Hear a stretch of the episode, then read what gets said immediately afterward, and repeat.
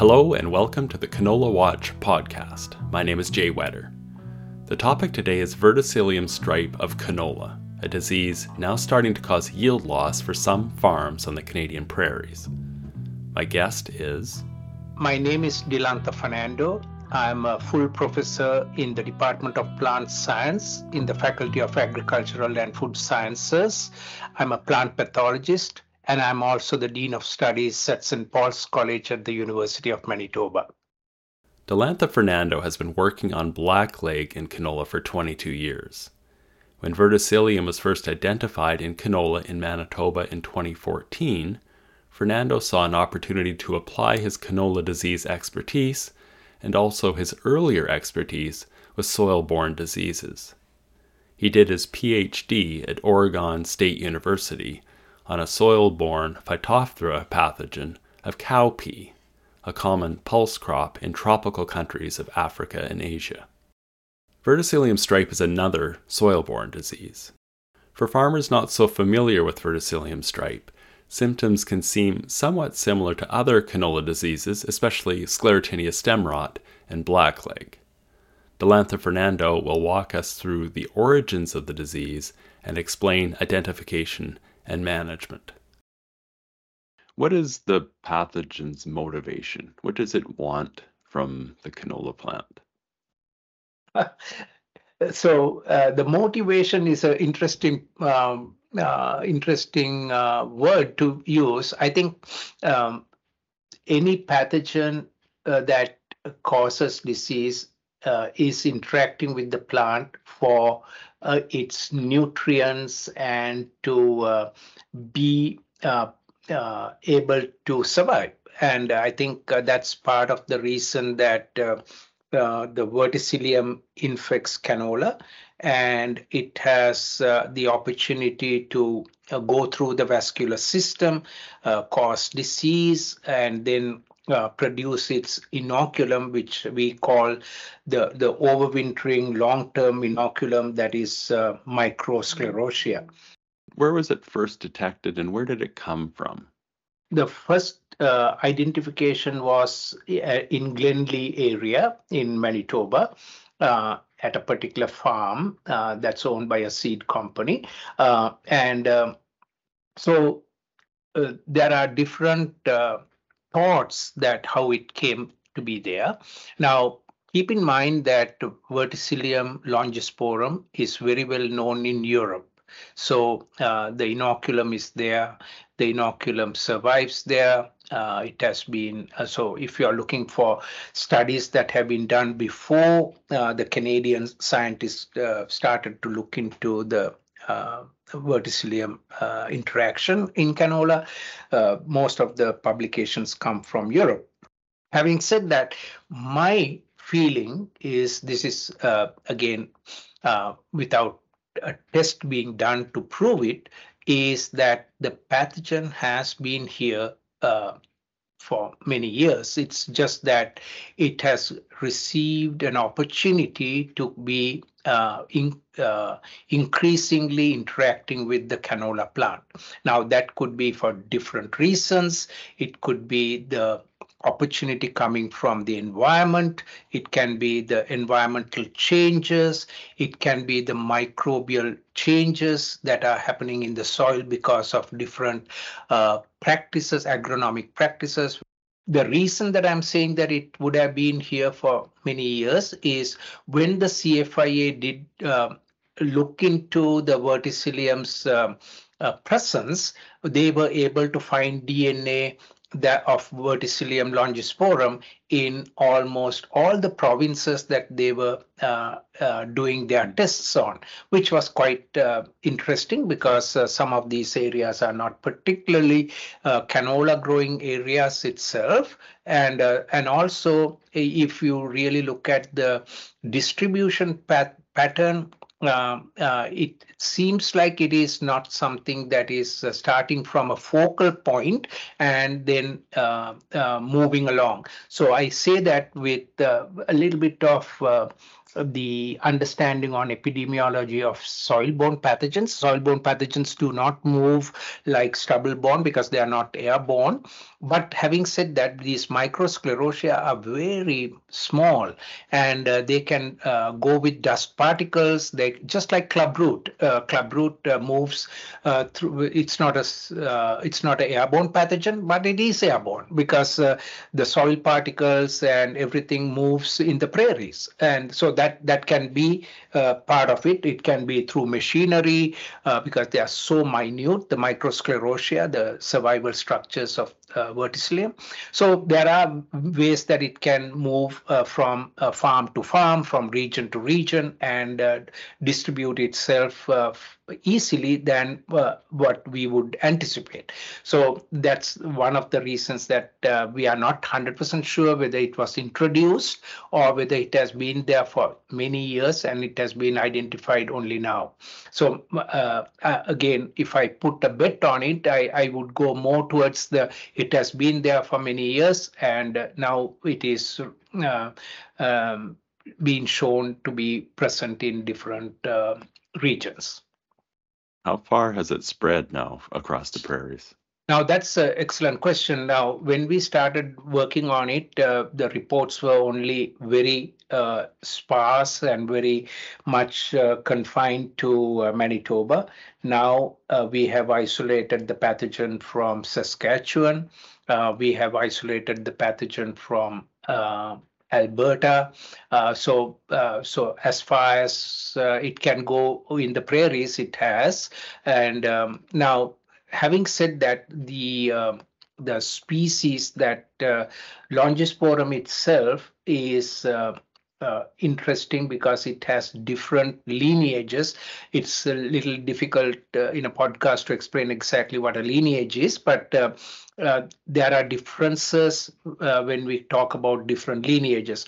What we have in Manitoba is only one lineage, A1D1, whereas in Saskatchewan, we have found all three lineages that belong to Longisporum, A1D1, A1D2, and A1D3. So another interesting connotation to it, why would uh, um, Saskatchewan have all three when it is reporting the pathogen in far less numbers than what we are uh, we are uh, presenting or we are finding in Manitoba. One other key point that I should mention here is that a lot of pathogens thrive a lot on wetness, whereas the uh, uh, this particular pathogen is more thriving in drier conditions. So if there's a year that uh, we can think of where there was very much dry uh, summers, that was the year that would have uh, more prevalence of the pathogen and more infection through the uh, longisporum on canola and I think it was, if I'm not mistaken, 2021 uh, or 2020, uh, where it was more drier and there was more inoculum. So as soon as there is that opportunity, um, then the inoculum uh, becomes far greater, far greater. Uh, and because it's, these are these minute, small uh, microsclerotia, thousands of it found in a piece of stubble, and just imagine their survival being uh, long term and uh, so with that there will be much exponentially increasing the inoculum in a dry period you can ask why why is it thriving in a dry year so the pathogen seems to thrive when the plant is stressed. When the plant is stressed, the opportunity of the pathogen uh, being able to cause disease seems to be more. I want to talk about symptoms. What does verticillium do to canola? Like what would what would farmers see in an infected plant? If there's anything unfortunate about it, it is the late season of the uh, uh, symptoms. because if the symptoms are fairly early, then the chances of the uh, farmer to see that early enough to do anything is there. But if it is coming fairly late in the season, then the opportunity for that uh, is taken away from you. Uh, so what uh, you see uh, is that there will be uh, inoculum uh, so the the microsclerotia being present inside the stem. Uh, the stems are brittle. Uh, they are easy to be shredded. They are showing symptoms of discoloration. The pathogen can cause the plant to wilt.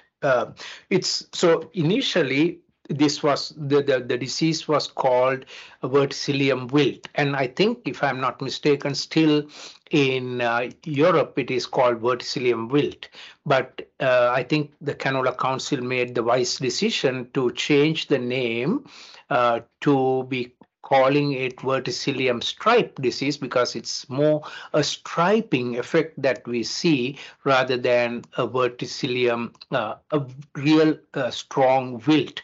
When we talk about wilt, uh, the kind of uh, plant folds up, uh, the, the, top part of the plant wilts, and that's very easy to identify. Um, whereas in the uh, in the canola uh, interaction with verticillium, you generally don't see that at the very early stages. So um, um, that's part of the reason that it goes for a longer period before you start to see. And there's one other thing that is very interesting that I should mention. Um, when the pathogen has gone through the vascular system, the uh, symptoms that you see outside is uh, if you're taking one stem, the, the, the one half of that side of the stem will be green and the other side would be very brownish. So that's another indication of verticillium stripe. Now, having said that, that symptom also represents or resembles fusarium wilt in canola. Now, fusarium wilt is not uh, very predominant at this stage. Uh, if you remember in the early 2000s, verticillium, uh, sorry, fusarium became quite an important pathogen in certain regions like Darlingford in Manitoba. But um, later we found that it was only uh, with certain varieties that were grown at the time that the pathogen was uh, causing disease. And very quickly, we were able to showcase that uh, most of the varieties that we had were were uh, resistant. So basically now what is uh, fusarium wilt, uh, I think is still looked at at the uh, breeding level, but not particularly a important uh, entity as a pathogen when it comes to uh, field level. So uh, in the other aspect of the verticillium, uh, if you cut the uh, horizontal uh, section, because you're asking uh, what the farmer would be looking into, the, the farmer will see that the blackening is in the whole uh, stem in the horizontal stem uh, uh, section that that farmer might be looking at. Whereas if you are looking at blackleg, it is more in the periphery, it is more confined. So there's a difference between the two that's the confusion that the farmers will have, uh, whether it is blackleg or verticillium. And actually, verticillium is kind of spread out. Uh, that blackening is spread out, whereas in the uh, uh blackleg it is more confined. Right, like the blackleg has those darker wedges often, whereas yes. verticillium will be will be a sort of a general discoloration. Dilantha, what about what about this? Um, the the verticillium goes farther up the stem than black blackleg. So the easiest way to understand that in the principle of the disease is the way that the two pathogens infect. So uh, verticillium starts from the bottom up, right? So it goes from the root system, and because it infects the, uh, it gets into the vascular system, it completely um, would have an impact on the whole plant and the drying effect will be seen, striping will be seen in the whole plant. Whereas the uh, blackleg pathogens predominantly starts from the uh, uh, top part of the plant, from the leaves and goes through the stem uh, to reach the uh, the uh, the the base. So and also most of the varieties that we have uh, today uh, in canola are fairly resistant to either through uh, major gene resistance or quantitative resistance. Uh, they are uh, resistant to blackleg. So the pathogen may not be able to go through the whole plant and cause that kind of disease, whereas the varieties that are generally uh, grown today in uh, canola may be susceptible to the um, uh, verticillium uh, in a uh, manner that it allows the pathogen to go through uh, fairly easily. Now, there is a, a proposal that we put forward for the CAP funding to screen material of uh, in a large scale uh, material from companies that uh, would be uh, so for example for us to establish a screening nursery in canada uh, against uh, verticillium. And just like what we have been doing for blackleg we can have this in one or two sites where predominantly the, the, the varieties and uh, elite germplasm is looked at to see whether how much of resistance uh, is carried uh, in the plant.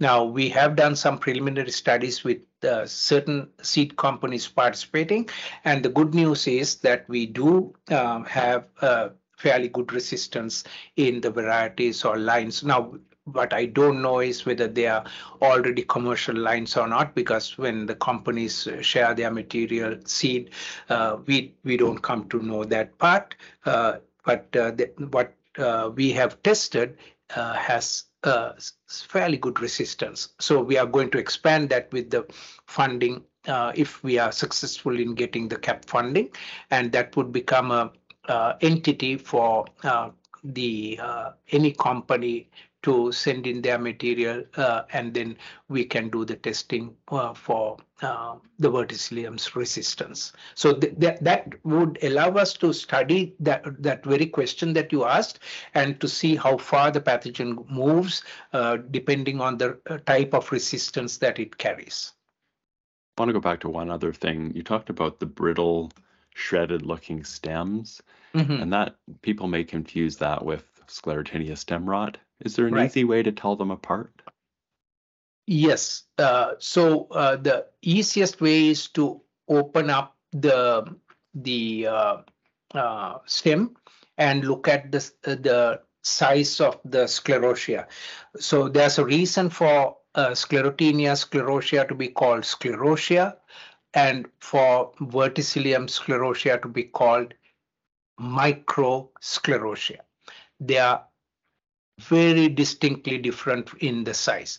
So small that it's like a, a dot uh, of the the the microsclerotia's uh, visibility is like a dot, whereas uh, the sclerotia that are produced by sclerotinia are like a seed right? So there's a huge difference between the two, and uh, that would be the first indicator that you're dealing with uh, sclerotinia. Uh, if you're having these large seed-like sclerotia, keep in mind that they are both the same type of inoculum. Sclerotia means a bundle of mycelia, of that fluffy thing that you grow in a petri dish that's exactly bundled up into this overwintering structure that is produced by the pathogen for survival. Uh, so if you are looking from a number standpoint, uh, millions might be produced of verticillium microsclerotia, whereas thousands might be produced of uh, uh, sclerotinia's uh, sclerotia. That's the difference. All right, let's get on to management. Do we have any management tips for verticillium stripe at this time? So the good news is, as I mentioned a few minutes ago, there seems to be a fair amount of uh, resistance uh, built into the variety, uh, the, the lines uh, that we have been testing for the last two years. At this point, the management would be more towards the resistance that might be there. And some of these companies that would have participated with us in the last two years and they have the uh, results with them, they may uh, announce that they do have resistance because we have shared that information with them. Uh, but I'm not privileged to know that uh, uh because I don't know whether it is a variety or elite germplasm that we have been testing. Anything else like rotation or or other management steps that we know so any in any disease rotation does help. Uh, having said that, with microsclerotia being microsclerotia and the possibility of it surviving for long term uh, would be making it rather difficult in a, a, a, rotation that we normally call a rotation, like a two-year rotation or three-year rotation, may not work in a highly infected area of uh, with verticillium. Now, also uh, I would like to add the things that we talk about management in club root would fairly work well with verticillium as well because they are both soil-borne pathogens. They both uh, get uh, di disseminated uh, to other regions or other areas in the same manner through wind, uh, dust particles, and st stuff like that. So uh, machinery, all that, if there's good uh, practices in the washing of um, the machinery before moving into a, a new uh, farm, all that would be very, very helpful at this point. Now, uh, if you start to have resistance, uh, then that's a different story because uh, if the resistance is there, some of those management strategies that I mentioned may not be that important because uh, uh, resistance would take care of it you mentioned a few of the research needs throughout, but let's let's just close with a couple minutes on on the most important next steps in in your opinion. Yeah. So I think uh, resistance is one entity that uh, in any disease, resistance uh, is I, I I would put as high priority because it comes at uh, at least no cost to the farmer in the season. Um, uh, the seed might be a little bit more expensive. I don't know how that works out. But uh, when it comes to the field, uh, you don't have to do much of the management practices that you might do, like uh, chemical application or other things. So you are more free to do what you do uh, with resistance being uh, uh, as an entity in the variety. Um, but I think uh, when it comes to the studies, I think there's a huge need to understand what are the epidemiological principles that uh, um, make this pathogen uh, thrive, survive, and become uh, a bigger problem. So, for example, is it the and what kind of uh, stress? So, for example, we we anecdotally say that it is uh, when there's uh, dry conditions, when there's less of uh, moisture, that the pathogen thrives. But that has to be tested more um, uh, with the right type of studies. Then, uh, is there an interaction with other uh, pathogens of canola? so, a good question to ask is: Is a canola variety that is now susceptible to blackleg uh, going to be more uh, infected by verticillium. And then looking at uh, the other question about how much of infection and yield loss would uh, verticillium cause, uh, depending on the type of uh, level of resistance, not type, level of resistance that it might have. If it is moderately resistant, uh, is it the same when it comes to the yield loss with a resistant variety, or whether that moderate resistance is having the yield loss as uh, bad as the uh, susceptible variety. So all these questions are important, and um, because the pathogen uh, and its uh, infection process is fairly new. Th those are important questions for the farmer. Now, at the biological level, there are many other studies that you can do to look at the, as I said, the lineages A1D1, A1D2, A1D3, uh, how different they are. Um, there are genomes. Uh, so more getting into the genetics of the pathogen, looking at um, the intricate interactions of those uh, within the canola plant and extracting the uh, transcriptome. So we are getting more into the molecular area to understand the host pathogen interactions. And then finally, we have not discussed anything about the defense. So uh, any of these resistances are brought about by defense mechanisms, such as a certain amount of acids that are produced in the plant. Uh, uh, is salicylic acid produced more in a resistant plant uh, compared to a susceptible plant? Is jasmonic acid uh, uh, a big entity? And the microbiome itself, how different microbes in a uh, niche area where uh, canola is grown uh, has a role to play in the infection process, whether it is protecting the plant or it is enhancing the pathogen to cause more disease. Because there more and more we are understanding that even pathogens, either they are managed or being enhanced by the microbial populations that are within that particular soil. So going back to that very early stage uh, point that I made, you asked the question whether uh, was it introduced or whether it has been there for years. That question too would be answered in some fashion with this type of work where you come to understand whether there have been population shifts because of the uh, uh, the agronomic practices that we are practicing today that were not in place 30 years ago. So those kind of things will be very helpful to understand the the phenomenon of the disease uh, coming now, recurring, and becoming established that was not there uh, 20 years ago or 15 years ago. Thank you for all of that. You're very welcome, uh, Jay. Thank you very much for inviting me to the podcast, and hopefully, it will be useful um, for the farmers uh, to listen to it. Thank you.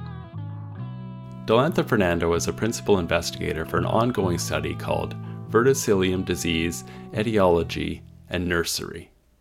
To find out more about this and other verticillium projects, go to the Canola Research Hub at canolaresearch.ca. Enter verticillium in the keyword search. Please also read Verticillium stripe identification and management in the diseases section at canolawatch.org slash fundamentals. Canola Watch is an agronomy service from the Canola Council of Canada with support from the three prairies based canola grower organizations. Sask Canola, Alberta Canola, and Manitoba canola growers. At the core of Canola Watch is a timely agronomy email with regular updates throughout the growing season on pests, weather, fertilizer management, and other topics. If you are not already subscribed, please sign up at canolawatch.org. This has been a Canola Watch podcast. My name is Jay Whetter. Thank you very much for listening.